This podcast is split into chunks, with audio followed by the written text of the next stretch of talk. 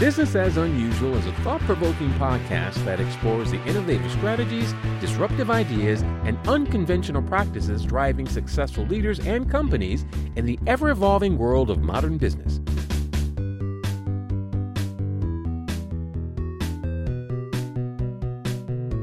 Subscribe, comment, and share for weekly inspiration with our host, Aicila.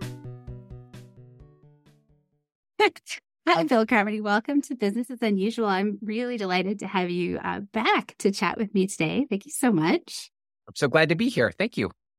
So, what is the last artist you got lost in? The musical artist? If, if that's what comes to mind, yeah. well, I asked the question because, like, you know, I, I, uh, there's, there's the visual artistry that I love. So it's like the, the, uh, God, it's funny. I, I, there, there's Salvador Dali is still my absolute favorite in terms of just the, the visual stunningness of blending of the surrealism. And so, like, that's what usually came to my mind. Then I went to the Van Gogh experience in New York City, and that was mm-hmm. like how we brought Van Gogh to life in a digital era, which was super fun.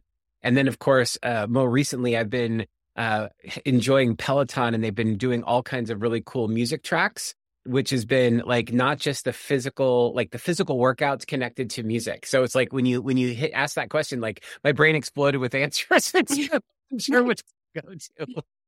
That's fantastic. I think art is such an important part of life. So I love that you have too many choices. Exactly. That's exactly right. All mm. right.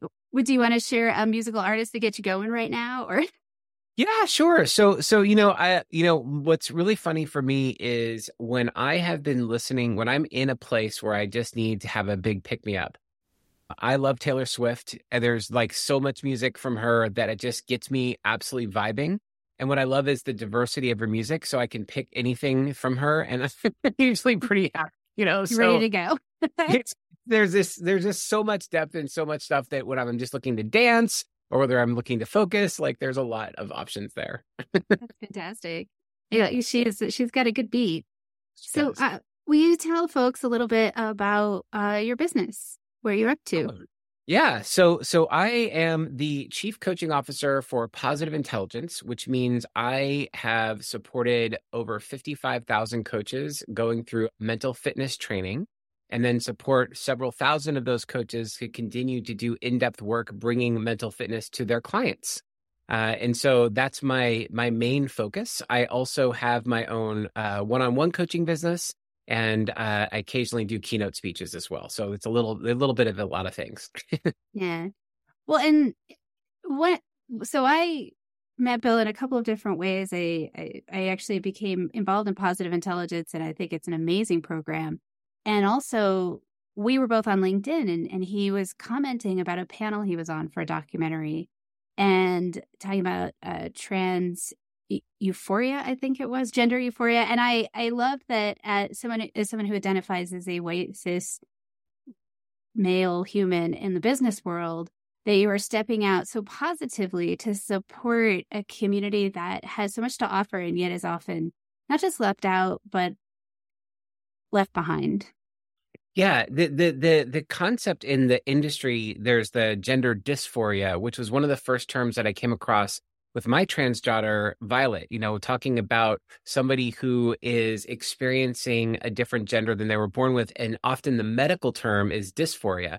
But what I thought was euphoria is a much better term of celebrating that which is. Like inside of me at a spiritual level, I am euphoric about who I truly am, even if my physical body doesn't represent what that experience is. And so I just love that term. It just got me super excited and I wanted to share it because it was some, it was a new term that I had learned, and I wanted to be out there to, to, to, you know, as we talk about advocacy and supporting transgender people and rights and all those things. I just want to make sure that like that's part of the conversation. Yeah, no, I love that, and I feel like it's eh, having done, oh, you know, many many years of LGBTQ activism and community work. The the trauma drama, as we like to talk about, is often taken center stage. And we need a lot more experiences, examples, and I would say assumptions of the ways in which it's it's not an identity that's the problem. It's the way other people will treat you. It's the assumptions that people make. It's the way the society and communities can leave you out, leave you behind. But the identity itself, there's nothing wrong there.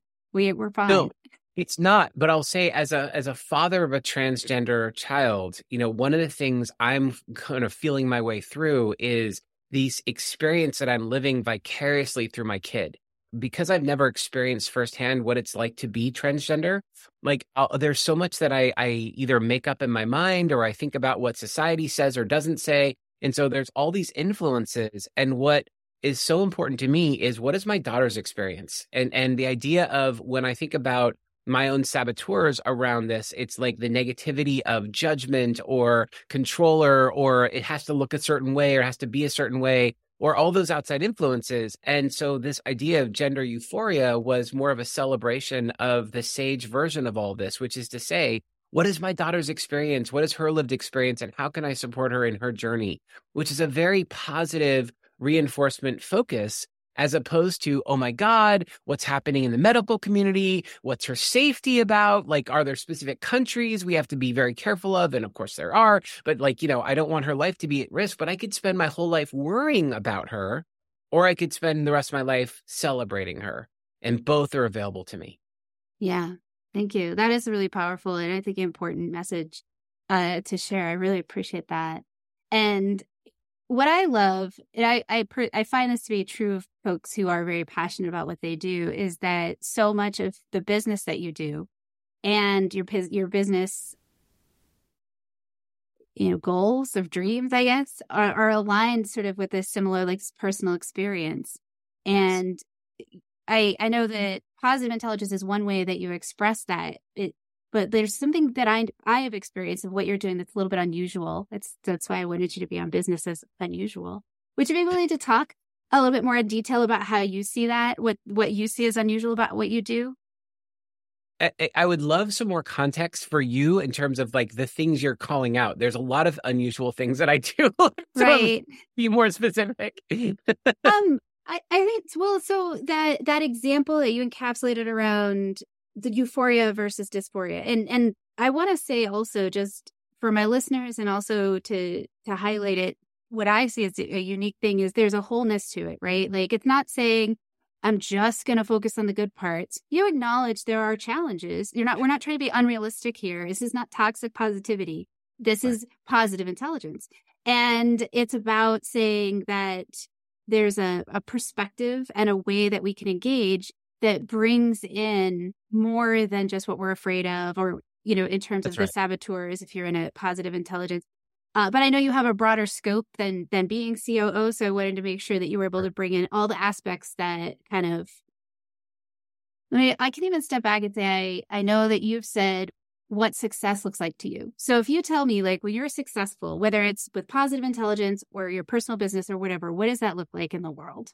I love it. I love it. It's it's more of what I'm already up to. I know it's a strange question or strange answer, but here's the thing. When I was 12 years old, I set out to be financially free, to have a wife, to have a family, to be the CEO of my own company. Like I had a whole list of things. And at that time I said, when I hit all these things, I will be happy and I will be like fulfilled. And then I hit all those things in 2015 and I was so miserable that I wanted to take my own life. So you think about that for a minute. It's like all these things that I put as conditions to my happiness, conditions to my wholeness. Like I put all these things out there. They were totally arbitrary. And then I achieved them all and I was miserable. And so what happened was I started to realize it's not about those things. Like I'm very happy that I'm I'm married for 23 years. I've got two beautiful children. I love that I'm I'm doing what I'm doing in the world. But I start to realize that the bigger arc of my purpose is about the the empowerment that I that I that I, that I uh, am able to give to others.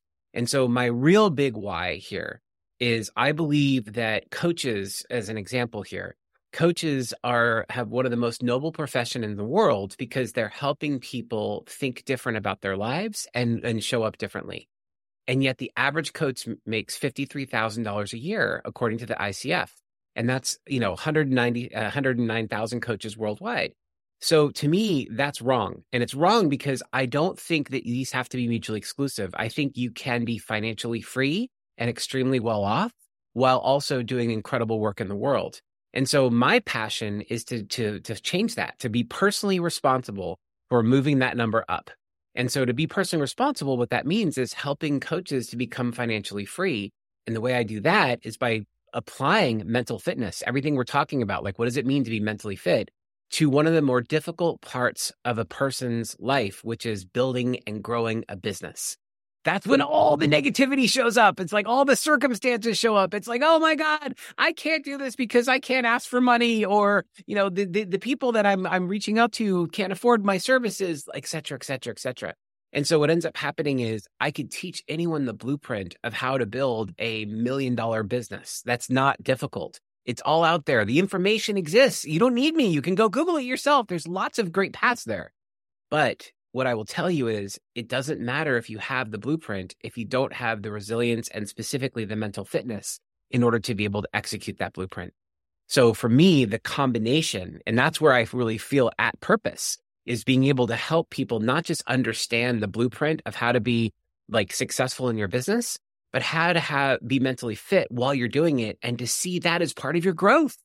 That if you're actually going for self actualization, your business can be this beautiful vehicle by which you can self actualize by leaning into what is possible.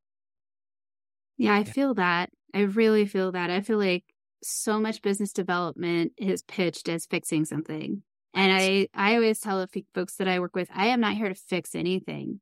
Yes. I'm here to stand between you and the messaging that tells you there's a right way to do it and someone's going to sell it to you. And then when you feel grounded and aligned with you, your purpose and your dreams, then we can look at tactics, tools, you know, I'm not, I'm all for growth, expanding your comfort zone 100%. And I feel like trying to pretzel yourself into someone else's way of being that's is it. such a distraction, right? Oh, and that's the thing. I don't want anyone else to be me. So, right. so, so what's interesting is taking this full circle back to the transgender conversation we were saying just a few minutes ago. I had this incredible experience where my daughter, and I'll, I'll go into the whole story here, but she basically told me that she wanted to be me and it was one of those things that like it made me choke up and i was i was very emotional about it because it was like if eh, there's there's very few times in your life i find as a parent that your kids are giving you feedback. So to have that level of feedback just really choked me up. And i was like oh my god that's amazing. And i cried and i was so happy and it was great. And then i took a step back and said but violet i never want you to say that to me ever again because I don't want you to be me. I want you to be you. The world does not need another Bill Carmody, but they do need a Violet Carmody. And so what that means is you want to lean into the best version of yourself. And I take that into business too. It's like, yes, you can look at someone like Tony Robbins and say, God, this guy man made $5 billion. If I just do what he does, I will be as successful. Maybe.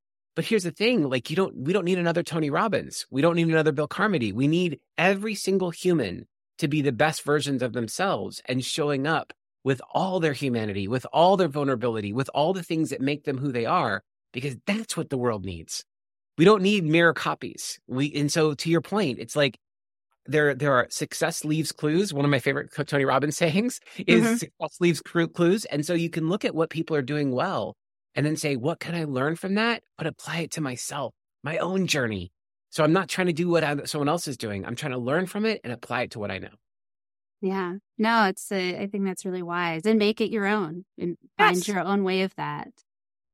So what, if you're successful, if you achieve the, the everything that you've set out to achieve in, in that, in a very large sense, not the yeah. check boxes, but yeah. the actual impact, what's going to be different? So the way I look at it, like the biggest impact that I can make is by helping every coach who chooses to be a coach be financially free. It will completely transform the profession of coaching. It'll change the industry of coaching.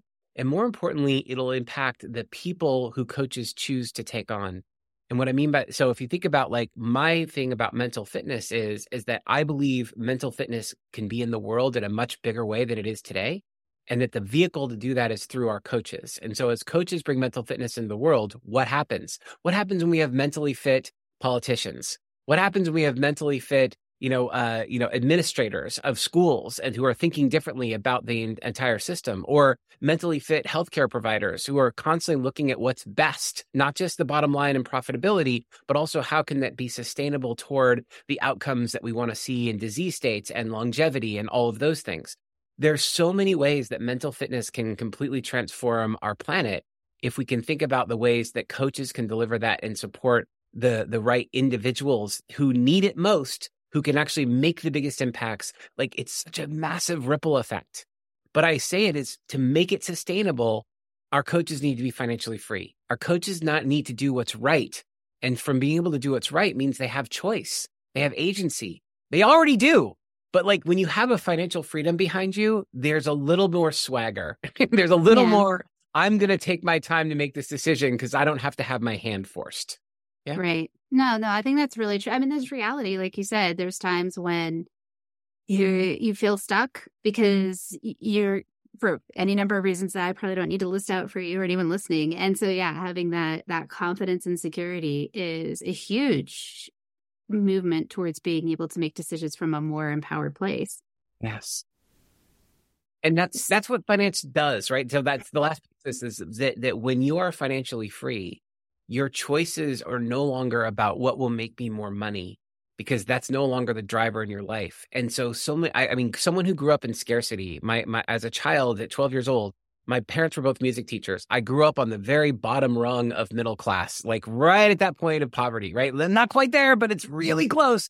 And so, from someone who had scarcity their entire life, it's so different now when I, I truly can look you in the eye and say, I'm living in abundance. I love who I am and what I'm up to and what I do.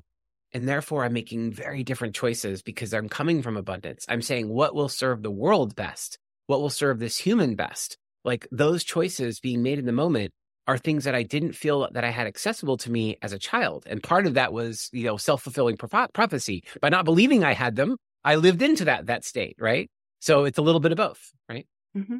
Well, and it's also I don't know if you're a fan of the Hidden Brain. I I love it, and he talks about a study they did with farmers in India who get paid once a year, and it's that's how our brains are set up. And then so as the year goes on, their choices become different because they get closer to that point where they have less money. And they said it's not, it's why teaching people in poverty, you know, math skills doesn't help because it's yeah. actually about having access to resources that changes right. literally how your neurology works.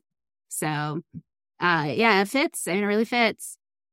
So lots of people, you've been very successful in different ways. And, uh, lots of people have had those types of experiences. Where they were in scarcity, they've been successful, they didn't feel good. Something in you created that you took an action to do something about it that was different, right? Like that was a larger than just yours. Do you have a sense of what was there a moment or a story or something that sparked that for you that you can share? Do you want the original one, like the one that happened as a child? Or do you want to have one that happened later in life? Because there's, there's a couple different versions of that. Of that. What, so what, what feels most uh, up for you in this moment? I want to hear where your passion is. You know, uh, something clicked inside of me. I, had it when I was 12 years old, and this was like the the beginning of the trajectory of moving from scarcity to abundance. But what happened was there was one time, literally one time, when my mom was she was working her job, and and it was just my brother and I at home. There's just the two of us. She had not had a chance to go to the grocery store, and we ran out of food. Now, it happened exactly one time. So think of all the times that, that wasn't a problem. But one time, my brother and I were, were really concerned about who was going to get the last can of whatever it was. And we were down to the dregs. It was the stuff nobody wanted, but there it was for sustenance. And in that moment, I, I got anchored into scarcity. It's like, oh, there isn't enough. There isn't enough in my life. There isn't, there will never be enough. And I can't trust my upbringing. I can't trust my parents. I can't trust anyone's going to take care of me. It's got to be me and and i share that with you because it locked in to the place of i am responsible for my own outcomes and nobody else will be responsible for me. In fact even at 12 i'm thinking i need to not only take care of myself i need to take care of my brother and my mom right? So from that perspective it started that place of i'm going to do whatever it takes.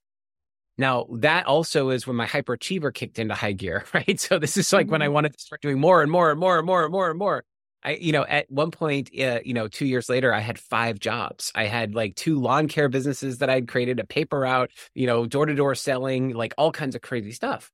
Now, taking out onto a trajectory like that will lead to a heart attack. That will lead to a place where you just, you, there's never enough. And that's why I said in 2015, when I was ready to take my own life, I had achieved all those things, but I had to reframe it. And so the next part of that story was how do I switch off of that? So it's one thing to be able to have that determination and that sort of that feeling of grit. But that's what we teach. That's what entrepreneurs are taught. It's like rise and grind, man. Just work it out. Work as hard as you can. And when you don't think you can do anymore, do more anyway, because that's what it takes to be successful. It's the lie of our culture.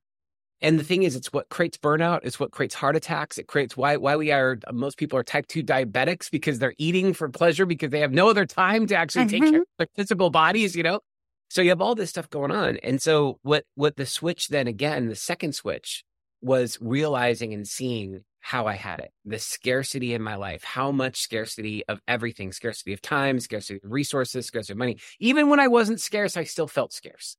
Mm. And so the second piece of that puzzle that really clicked in was okay, so what if I have had this all backwards? What if I have more than I ever possibly need? And I started to, to train my brain into abundant thinking by starting with me. I am enough. And I put a little post-it note on the window on my, my mirror. It says, I am enough. I put it in my on my whiteboard. I am enough. And I, every time I saw it, I just said it to my said it out loud. I am enough. Every time my eyes glanced on it, I didn't just let my eyes wander there. I said, I am enough. And as I started to go through this, I started to believe it. And I went from a place of, well, that's just something I'm doing to try to, you know, fake myself into what's real to it being real. And then when I really began to believe that I am truly enough, that means I'm enough in all circumstances, just showing up. You know, thinking about this podcast in this moment, like me being here is enough. Yeah. Yes, there's all this other stuff that we could bring into the space, but like you and I having this moment is what it's about. And whatever comes forth from this is you and I being fully present with each other and having this experience together. And when I can really believe and lean into this is enough, then I can apply it to every other aspect of my life. Yeah, I feel that. Mm-hmm. What made you want to share it with other people? Yeah. To me, such a great question. To me, that's what it's all about. I believe in an interconnected web of existence. I am because you are. That connection for the two of us, like every listener who's listening right now, we are connected in with these invisible strings, right? They're all interconnected. And the thing that I realize is it is not enough to be individually successful as long as people out there are suffering and struggling and, and, and having a difficult time in their lives, as long as there's breath in me, as long as I have a heartbeat, my commitment is to help other people to experience what I have. I want to share. When I fully, to really break down abundance for me, when I look out into the ocean, you can take as much water out of the ocean as you want and it doesn't do anything. The ocean is still the ocean. It does like I can, de- I can there's no depletion. And that's how I live my life today is that I have enough that I can spend the rest of my life helping other people. And that is my contribution into the world. And the paradox of that is that I didn't think I could do this until I reached a certain dollar amount or until I reached a certain part of my life, whatever. The paradox is the moment I started doing that, my life be doubled in abundance.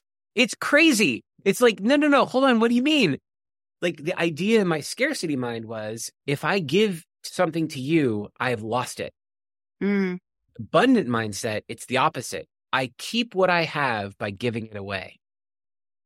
I keep what I have by giving it away. And so every time I spend time here in this moment with you, I am giving so that I can receive. I'm not doing it because of that. That's not my my my motivation. But what happens is rather than depletion and experience of depletion, I'm actually experiencing more of what I already have because what's happening is it's doubling back to me. I'm not asking for it. That's not why I do it. But it's, I have seen very, very clearly that the more I give, the more I get. No matter how much I try to give it away, I can't. Mm-hmm. I can't.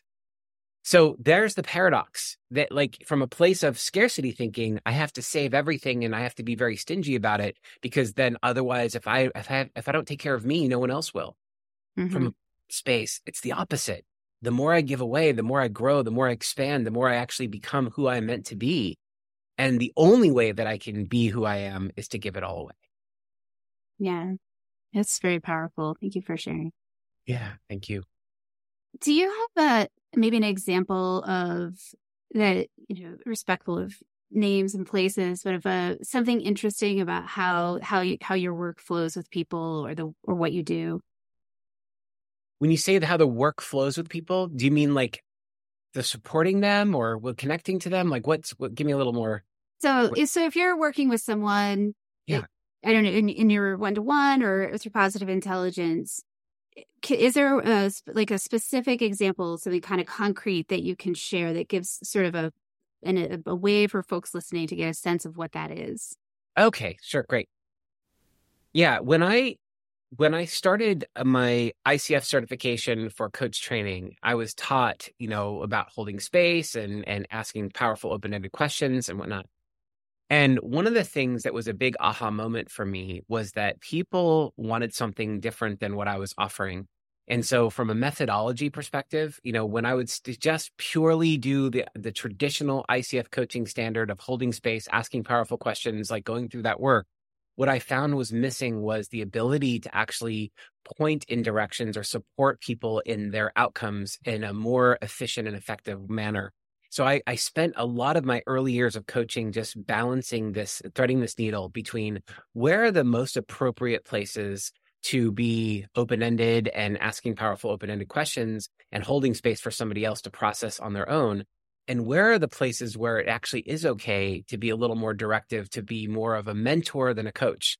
And i started to realize there's these nuances here and so i started to be very upfront with my clients when i started working with them and say i am both a mentor and a coach which means there will be times when i well you'll want me to be there just to hold space for you and support you in these ways and i will probably i will intuit that and i'll know some of the things and we'll, we'll play that together.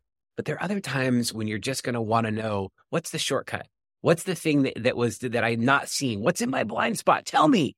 Right. Mm-hmm. And that was the thing is that it was really hard for me to like understand that there are sometimes people just want to get some insights that they can then take action on. And so it changed me. The way I was thinking about this was like, what I am most committed to is not the process of coaching. What I am most committed to is the outcome that clients get.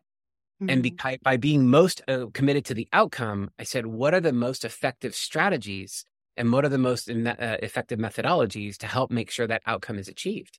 So if you come to me and you're like i want to work on you know moving from scarcity to abundance as that example like there there are exercises we can do together that will help you sort of reinforce that. And that's not going to come from open-ended questions and like you trying to figure it out on your own. It's going to come from hey let me give you some foundations. Let me give you some resources. Let me tell you where to start to be doing some of that work. The same thing when it comes to financial aptitude when you think about like okay how do i become financially free there are strategies, there are success, there are books, there are resources, but there's also just how are you doing your daily practices? Like, how are you actually practicing abundance on a day in and day out basis? What are some of the things that are there? So what, so I'm sharing this in the way to say, like, I've really started to think more about how do I align with the ultimate outcome that the client wants? And that that's my highest priority and that there's lots of methods and there's lots of uh, individual ways to do it but if i let go of all of that what is remains is are they getting their outcome? Are they moving toward their outcome that they've said that they wanted or not? And that's my guiding principle. At any session in any work anything that's being done i keep coming back to that because to me that's my safe harbor. And so when you have clients for three four five years you start to look at it like you know are they continuously getting the outcome they came for and if not, what do we need to do to change it up in order to get to design that experience to hit? Yeah, no, I feel that. I, I'm very much a, a function before form kind of gal. Yes. And, and one of my clients pointed that out and I was laughing because I was just like, nope, it's true. Like, I will only buy a bag if it's going to work for me. Then yeah. we'll say if it matches anything. you know, like, it's awesome. Oh, so who typically works with, or who do you typically work with, or who would you say thrives with the service? Yeah. So, so for me, what it comes down to is really understanding. I would say my the my beginning of my coaching business, it was always about executives, and I was always looking for people who are either entrepreneurs or solopreneurs. And the reason I was going after that is I was always looking for individuals who could actually affect change, not just for themselves, but for the people that they're interacting with and then that's evolved into working with coaches who that who very much uh, meet that definition. They're solopreneurs they're entrepreneurs because they're building their own coaching business. But the difference was is that they're doing it from a place of um, alignment with my value system, which is different because it used to be I'll work with any entrepreneur in any business doing anything that they want, you know, because these principles would apply. What's evolved over time was like seeing the nobility of the coaching profession and connecting that back to the same business principles. So while I can work with any entrepreneur and I can work with any, you know, uh, you know, solopreneur, the idea of working with coaches specifically to help build and scale and grow their coaching business has become where I've become uh, myopically focused. And the reason why is because it's the ripple effect. Helping one coach grow and scale their business helps multiple clients underneath that coach, right? So they can help the entrepreneurs that uh, that are not coaches, right? So that that's where yeah. the, the scale starts to come from. Yeah. Yeah, I feel that. Will you share advice that you've received that has influenced the way you approach your work? Yeah. So it's interesting. I, I feel like the the advice the best advice that I've received is to really examine your daily habits or rituals. You know, we can sort of use those words interchangeably, but the thing about it is, is that so many of us focus on uh, the long term outcomes that we want to have. Like, what's the five year plan? What's the 10 year plan? What's the, you know, what 20 year plan? I want to retire by this age, right? But what's interesting is, is that if you don't have the life of your dreams, the place to look is your very morning rituals. Literally, what's the first thing you do when your eyes open? And I'll just give this example for today. It's like if your eyes open and you're like, oh, I want to go back to bed, right? It's like there's not something that's compelling you to get out of bed to be able to, like, oh, I'm so excited to be part of this day, right?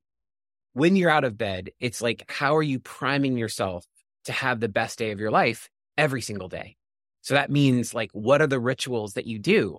Whether that's like journaling, whether that's, you know, for me, it's uh, the mental fitness training, whether it's like meditation. There's so many different things, exercise, you know, like physical movement with the body. But the idea there is, is that when I take time for myself and I make sure that I'm set up for success, the rest of my day becomes this domino effect of, of, of productivity and, and successfulness because I've really like, I've, I've given myself the space to really be effective in everything else that I touch that day. And then periodically through the day, I'm checking in like, am I focused on the things that are most important? You know, when I start to find myself stressed out, it's like, okay, what, what I know I've put too many things into to today. What are the things that I need to take out? What do I need to adjust or change? So that's the real time tinkering that goes on. But essentially, the bottom line of this is, is that if you don't like the way your life is this moment and you want to change it, look at your rituals, look at your daily practices. Those that, because they're so minor and yet they're so like taken out over time, they're massive. You, when an airplane takes off, they're off course 90% of the time. Mm-hmm. About that. Like, so they're constantly making micro changes, you know, the, because of the wind or because of altitude or because what they're always making these little tiny changes throughout their, their flight. So from the time they take off to the time they land, they're off course about 90% of the time. And that's true with our lives too. If you're not making these micro changes and continuously making nuance influences, like, you know, you're not going to le- reach the destination you're committed to. No, that's really true. And I would also say, I'll add to that that something I've noticed as well is in it, I think it fits well with what you're saying is that folks will think, oh, someday I will. Like, yes. when I make $5 million, I'm going to be an amazing philanthropist. And my assertion is if you haven't, if you don't include giving back in your day to day right now, then you're going to find a way that it's too hard when you have $5 million. Right. So, and it's not to say, like, once again, people get grandiose, but it, it's just like, no, figure out right now how you fit that in. What is it, where, or make space for it, right? If it's a priority, yes. I'm going to do this small thing, whatever it is in my life to, to be in that zone so that as I scale, those those parts of my life and my priorities scale with me because ultimately success money they're an amplifier they take right. what's happening right now and they they make it bigger and yep. so if if you're full of you know self-doubt and, and unkindness to yourself you're gonna have bigger self-doubt and bigger unkindness right. and so really recognizing that that the answers don't lie out there i i also feel like there's that I love the tension of, of life's paradoxes because you also need to go out and engage and interact and be right. built and challenged. But really, truly, you have to, start with that solid foundation of being aligned and grounded. Well, and to your point about generosity, it can come so many forms. It can be financial, it could be time. You know, like the, the last night we had a massive storm and uh, a big tree branch fell down in our front yard. and I was trying to get my my uh, chainsaw to work, and it wouldn't. It was totally done. So I was like, I'm out there with my son, and we're like cutting down tree branches, and a neighbor just rolled up, pulled out his chainsaw, and started helping us. Like I didn't call him, I didn't ask for his help. He just came up there, and he was just completely, you know, saved us all so much time, and the gratitude was overwhelming for both my son and and and me. And you know, he really felt it. So even though he was coming there to help us, I know that he felt very, very charged up, having mm-hmm. experience, right? And so the thing is, it worked for both both of us. Like I, re- I was receiving that, you know, in that place of of gratitude, and I also uh, he was giving out in a place of like with no looking for anything in exchange, just to be a great neighbor and to help out in that particular moment. It's all around us. The opportunity is always there, and we can be generous in many different levels in our lives. And to your point, if you're not doing it now, you you know the I will be generous when is not going to happen. yeah. No, it's not. Yeah. I also find, and, and it, it can be tricky. You can't bypass your own problems. But at the same time, I've often found that, like, when I feel overwhelmed or there's too much, if I just say, all right, well, who, who can I show up for? Then yes. I come back. My stuff is usually a little yes. easier to handle, or I'm just over myself. I'm like, oh, who cares about it? you know when when people are frustrated and angry and resentful like all this stuff comes from this place of spending too much time thinking about our own needs and our own self it's like the minute we start contributing to someone else it becomes so clear this is what we're supposed to be doing right and then you're right the, the, the problems either solve themselves become trivial or something else comes out of that exchange that you hadn't been thinking of and suddenly it makes the problem easy to solve so yeah. we, i agree with you it's just like you know look at so how do i help someone else today if, if yeah. that's the question you're asking, like good things will come from it. Yeah. And uh and at least then something yeah, and I like to get things done. I have a hyperachiever too. So it's like, well, at least I did some, you know? Yes, exactly. I can I can fix what's going on for me. So uh so folks that are listening, uh want to know more, they want to follow you, they want to get in touch. What's the best way for them to do that? Yeah, I, I will say my only social media that I'm active on is LinkedIn. So if there's any type of social media component, you know, Bill Carmody on LinkedIn, it's easy. Um, and my website's billcarmody.com. And of course, Positive Intelligence, if they want to do the saboteur assessment, you know, go to positiveintelligence.com. And it's easy to uh, to do a uh, you know five minutes. You can learn about all your uh, top saboteurs and why you're you know uh, you find yourself being challenged doing the things you want to be doing because of the negative self talk in our minds. So that saboteur assessment has been very very life changing for many people who've taken it. Yeah, it's it's a great tool. I highly recommend. Well, thank you so much for giving me your time. I appreciate it. Thanks for having me on. I really appreciate it. And thanks everybody for listening. I'll see you later. Take care. Okay, let's see. Do this.